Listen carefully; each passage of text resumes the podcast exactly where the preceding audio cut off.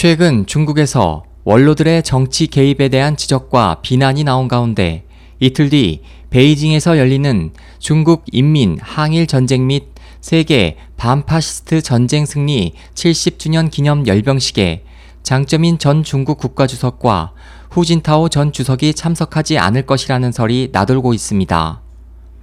27일 중화권 매체 도웨이는 장 전 주석이 건강상의 이유 등으로 열병식에 참석하지 않을 것으로 보인다고 보도했습니다.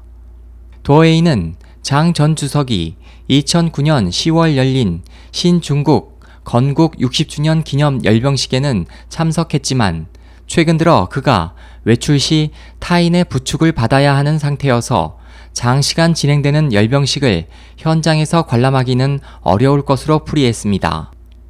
또 최근 이번 설이 나돌았던 리펑 전 총리도 건강 악화로 열병식 참석이 어려울 것으로 보이며 후 전 주석도 불참할 가능성이 있어 이들의 상황이 다른 전직 지도자들의 불참에 적지 않은 영향을 끼칠 것으로 보입니다.